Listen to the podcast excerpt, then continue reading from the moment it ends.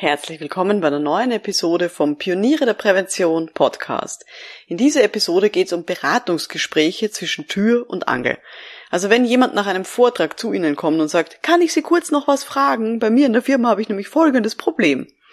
Ich gebe Ihnen heute vier Tipps, wie Sie bei solchen Gesprächen vorgehen können, ohne sich zu weit aus dem Fenster zu lehnen. Schön, dass Sie mit dabei sind. Um in Betrieben wirklich etwas zu bewegen, braucht es mehr als Fachwissen. Pioniere der Prävention. Psychologische Impulse für Ihren Erfolg in Arbeitssicherheit und Gesundheitsmanagement. Veronika Jackel inspiriert Präventionsexpertinnen und Experten mit Empathie und Energie. Profitieren auch Sie vom Know-how der erfahrenen Arbeitspsychologin Veronika Jackel. Liebe Pioniere der Prävention, Sie kennen das sicher auch, dass Teilnehmerinnen und Teilnehmer auf Sie zukommen nach einem Vortrag oder in einer Seminarpause und nur kurz was fragen wollen. Und dann erzählen die von ihren Problemen am Arbeitsplatz. Manchmal ist es eine sehr komplexe, konflikthafte Geschichte und die wollen dann eine Lösung haben von Ihnen. Einen Tipp, wie man denn das Problem angehen kann. Ein Problem, das vielleicht seit Jahren besteht und das man nicht einmal in zehn Minuten gut beschreiben kann. Aber diese Leute wollen dann von uns als Präventionsexpertinnen eine Lösung haben, eine fachliche Einschätzung. Und wir wissen, das können wir in der Kürze der Zeit überhaupt nicht liefern. Wir können oftmals so eben zwischen Tür und Angel gar keine Lösung finden, weil wir dazu einfach viel mehr Informationen brauchen. Vielleicht sogar vor Ort sein müssten, um uns das anzuschauen. Vielleicht haben Sie das auch schon erlebt, dass Sie dann versucht haben, einen guten Tipp zu geben und die Person aber dann ständig den Kopf geschüttelt hat und gesagt hat, na, ich glaube nicht, dass das bei uns geht. Danke für den Tipp, aber so läuft das bei uns nicht. Und genau für diese Situation zeige ich Ihnen heute vier Schritte, wie Sie vorgehen können, so dass Sie trotzdem als hilfreich erlebt werden, aber sich auch nicht zu weit aus dem Fenster lehnen. Bevor wir loslegen, wollen Sie sich in nächster Zeit selbstständig machen in der betrieblichen Prävention? Wenn ja, dann schauen Sie mal auf www.pionierederprävention.com-selbstständig. www.pionierederprävention.com-selbstständig. Da finden Sie den kostenlosen Audiokurs Erfolgreicher Start in die Selbstständigkeit. Da bekommen Sie innerhalb von drei Tagen drei Module zugeschickt, damit Sie so richtig gut losstarten können in Ihre Selbstständigkeit. Also wenn Sie das vorhaben, schauen Sie da gerne mal rein, ist wie gesagt kostenlos. Ich möchte Ihnen heute mal äh, zuerst zwei Beispiele erzählen von Beratungsgesprächen, die ich hatte bei Seminaren bzw. nach Vorträgen. In dem Fall waren das zwei Beispiele, die ich erlebt habe bei Fortbildungen, wo ich ArbeitsmedizinerInnen ausgebildet habe im Themenbereich psychische Belastungen. Ich habe dort ähm, regelmäßig bei so einer Fortbildung zwei Halbtage, wo ich vortrage, eben zum Thema psychische Belastung. Und dann erlebe ich es immer wieder, dass in meinen Pausen die Teilnehmenden zu mir kommen, also diese Medizinerinnen, kommen zu mir als Arbeitspsychologin und fragen dann um Rat. Und dann habe ich halt so maximal fünf bis zehn Minuten, ja, dass ich diese komplexe Situation analysieren kann und für die eine Lösung erarbeite. Erstes Beispiel, was ich erlebt habe, war, eine Arbeitsmedizinerin ist zu mir gekommen und hat mir erzählt, sie hat Mitarbeiterinnen, die sich ganz, ganz viel gestritten haben.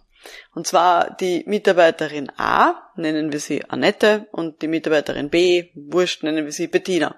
Jedenfalls Annette und Bettina, die waren sehr lange, sehr, sehr gut befreundet. Aber seit einem Jahr ist Funkstille zwischen den beiden und die streiten sich extrem viel in der Arbeit. Und diese Arbeitsmedizinerin, die zu mir gekommen ist, die ist jetzt seit sechs Monaten die neue Führungskraft von beiden. Jedenfalls die Annette, die erste Mitarbeiterin, die hat sich beschwert und die will, dass die Bettina jetzt gekündigt wird, aus diversen Gründen. Und die Mitarbeiterin Annette hat dann auch der Arbeitsmedizinerin einen Brief vorgelegt und hat gesagt, hier haben alle Teammitglieder unterschrieben, wir wollen sofort eine Entscheidung. Wir wollen, dass die Bettina gekündigt wird und wenn das nicht passiert, dann werden wir uns noch dieses Monat überlegen, welche Konsequenzen wir daraus ziehen und vielleicht selber kündigen. Und jetzt hat die Arbeitsmedizinerin zu mir gesagt, sie hat eben vor drei Tagen diesen Brief bekommen wie soll sie sich jetzt entscheiden? Was soll sie machen?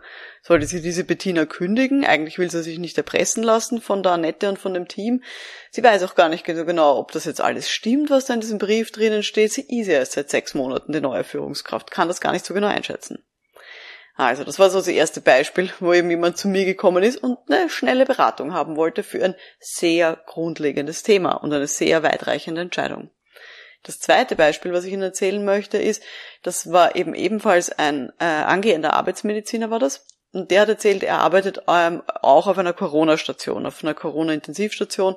Und er ist dort zuständig für dieses ganze Thema Arbeitsbedingungen und eben auch für die Corona-Testungen. Und er hat gesagt, dass seine Kolleginnen und Kollegen, die sind schon extrem gestresst. Jetzt durch diese lange Pandemiephase. Die schreien ihn dann auch am Telefon an, wenn er sie anruft und sagt, du, sorry, du hast ein positives Testergebnis. Und er selber ist schon total müde und ausgebrannt. Und er hat gesagt, pff, er will eigentlich nur noch auf Urlaub. Und er hat dann gesagt, er hätte gerne jetzt von mir psychologische Tipps, ähm, Zitat, weil wenn ich schon die Möglichkeit habe, mit einer Expertin zu sprechen, dann nutze ich doch das gerne. Also, Frau Jackel, was soll ich denn tun? Wie soll ich mit den Leuten reden? Wie kann ich denn den Stress von meinen Kolleginnen und Kollegen reduzieren?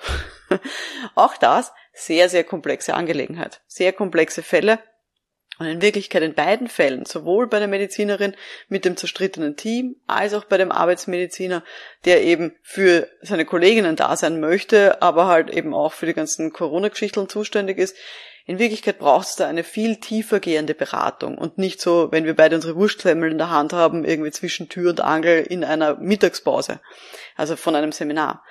Das kann und will ich gar nicht leisten in so einer kurzen Zeit.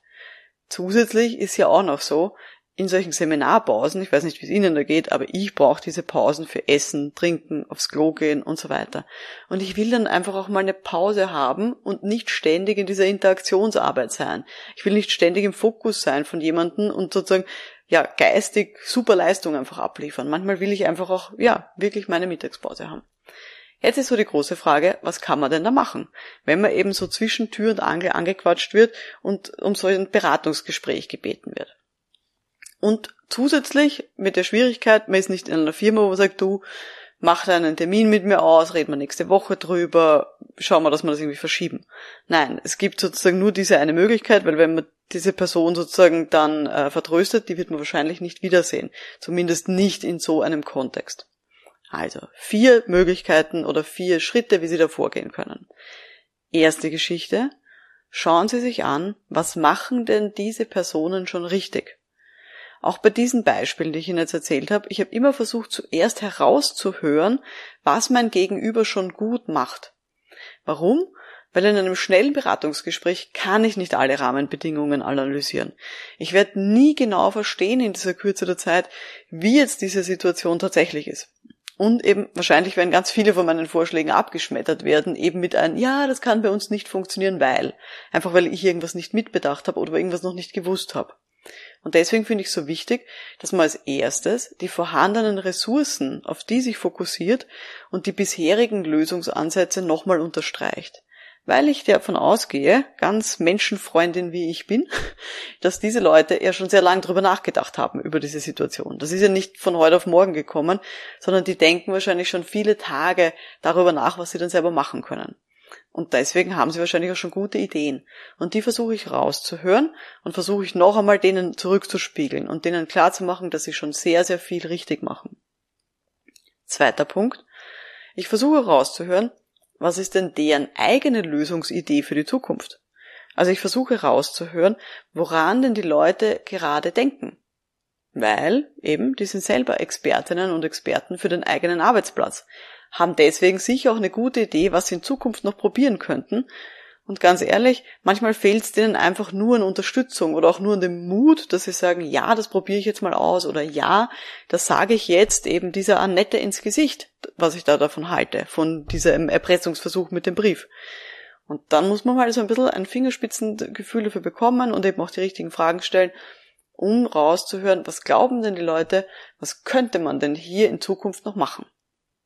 Also das ist die ersten zwei Sachen. Zuerst rausfinden, was haben die schon gemacht und was hat offensichtlich gut funktioniert, das unterstreichen und zweitens raushören, was haben denn die Leute schon für eine eigene Lösungsidee für die Zukunft, was könnten sie denn noch machen. Dann, erst als dritten Punkt, dann erst können wir vorsichtig Lösungsideen anbieten. Vielleicht sozusagen fällt uns dann was ein, irgendwas ad hoc, wo man sagt, okay, das kann man, weiß nicht, aus der Literatur ableiten oder ähm, das hat man mal wo gelesen als Tipp oder bei anderen Leuten in einer ähnlichen Situation hat Folgendes schon geholfen. Das kann man dann vorsichtig anbieten. Aber nie mit, ah, verstehe ich schon, wie Ihre Situation ist, machen Sie Folgendes, sondern immer sehr, sehr zurückhaltend. Formulieren Sie da ganz vorsichtig. Sowas wie, wissen Sie, bei anderen Leuten habe ich schon gehört, dass Folgendes immer mal wieder hilfreich war. Oder sollten Sie sowas sagen wie, ich habe folgenden Tipp schon mal gehört. Was halten Sie denn davon? Wie klingt das für Sie?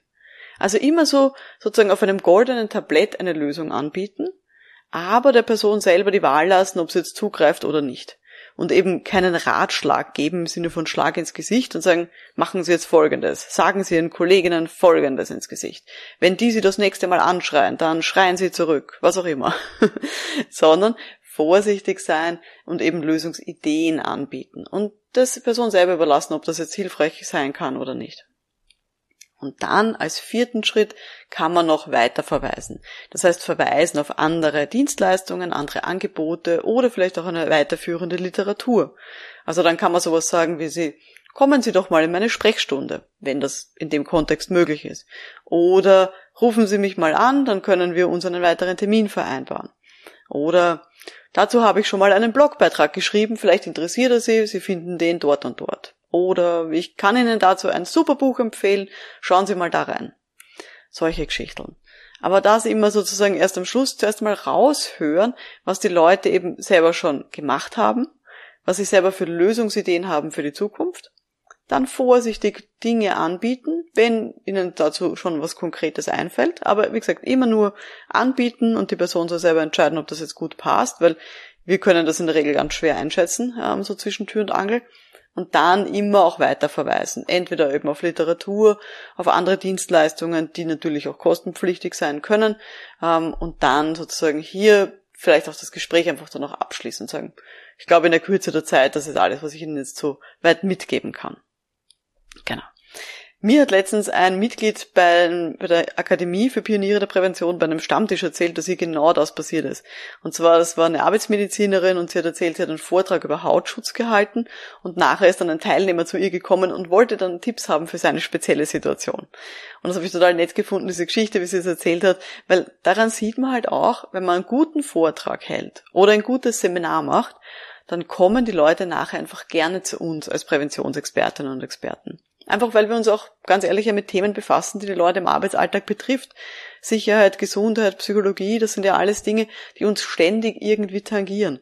Und dann sollte man sie nicht abwimmeln und sagen, tut mir leid, kann ich jetzt nicht beantworten, ich muss eigentlich dringend aufs Klo oder ich will mir jetzt eigentlich gern was zum Essen holen, sondern wir können versuchen, hier auch in der Kürze der Zeit hilfreich zu sein. Aber natürlich, Sie sollten auch immer Ihre eigenen Grenzen kennen. Sie sollten wissen, was ist wirklich möglich bei solchen Beratungsgesprächen eben in der Kürze der Zeit, eben in einer Pause oder eben zwischen Tür und Angel, wo man eigentlich gerade woanders hin wollte, da sollte man auch klar diese Grenzen selber kennen und eben auch kommunizieren, dass man dann nicht hier im Detail auf alles eingehen kann und auch nicht die Situation ganz, ganz im Detail erfassen kann. Genau. Ja, das ist so das Wichtigste, was ich Ihnen dazu mitgeben möchte. Jetzt würde mich natürlich interessieren, wie ist denn das so bei Ihnen? Mit welchen Fragen kommen die Leute denn zu Ihnen nach Ihren Vorträgen oder Ihren Seminaren? Schreiben Sie mir gerne auf LinkedIn, auf Twitter oder mit dem Hashtag Pioniere der Prävention. Und wenn Sie schüchtern sind, geht natürlich auch immer eine Direktnachricht. Das war jetzt jedenfalls die heutige Folge vom Podcast für Pioniere der Prävention. Wenn Sie das heute interessiert hat, noch zwei Tipps. Nämlich schauen Sie mal oder hören Sie mal rein in die Podcast-Episode Nummer 68. Die hat geheißen, so bleiben Sie lösungsorientiert, wenn Mitarbeiterinnen sich nur beklagen. Und interessant ist auch die Podcast-Episode Nummer 83, so wirkt Ihre Einstellung auf Kundinnen. Also Nummer 68 und 83 empfehle ich zum Weiterhören. Und wenn auch Sie sich mit Gleichgesinnten weiterentwickeln wollen, dann schauen Sie mal rein unter www.pionierederprävention.com-akademie.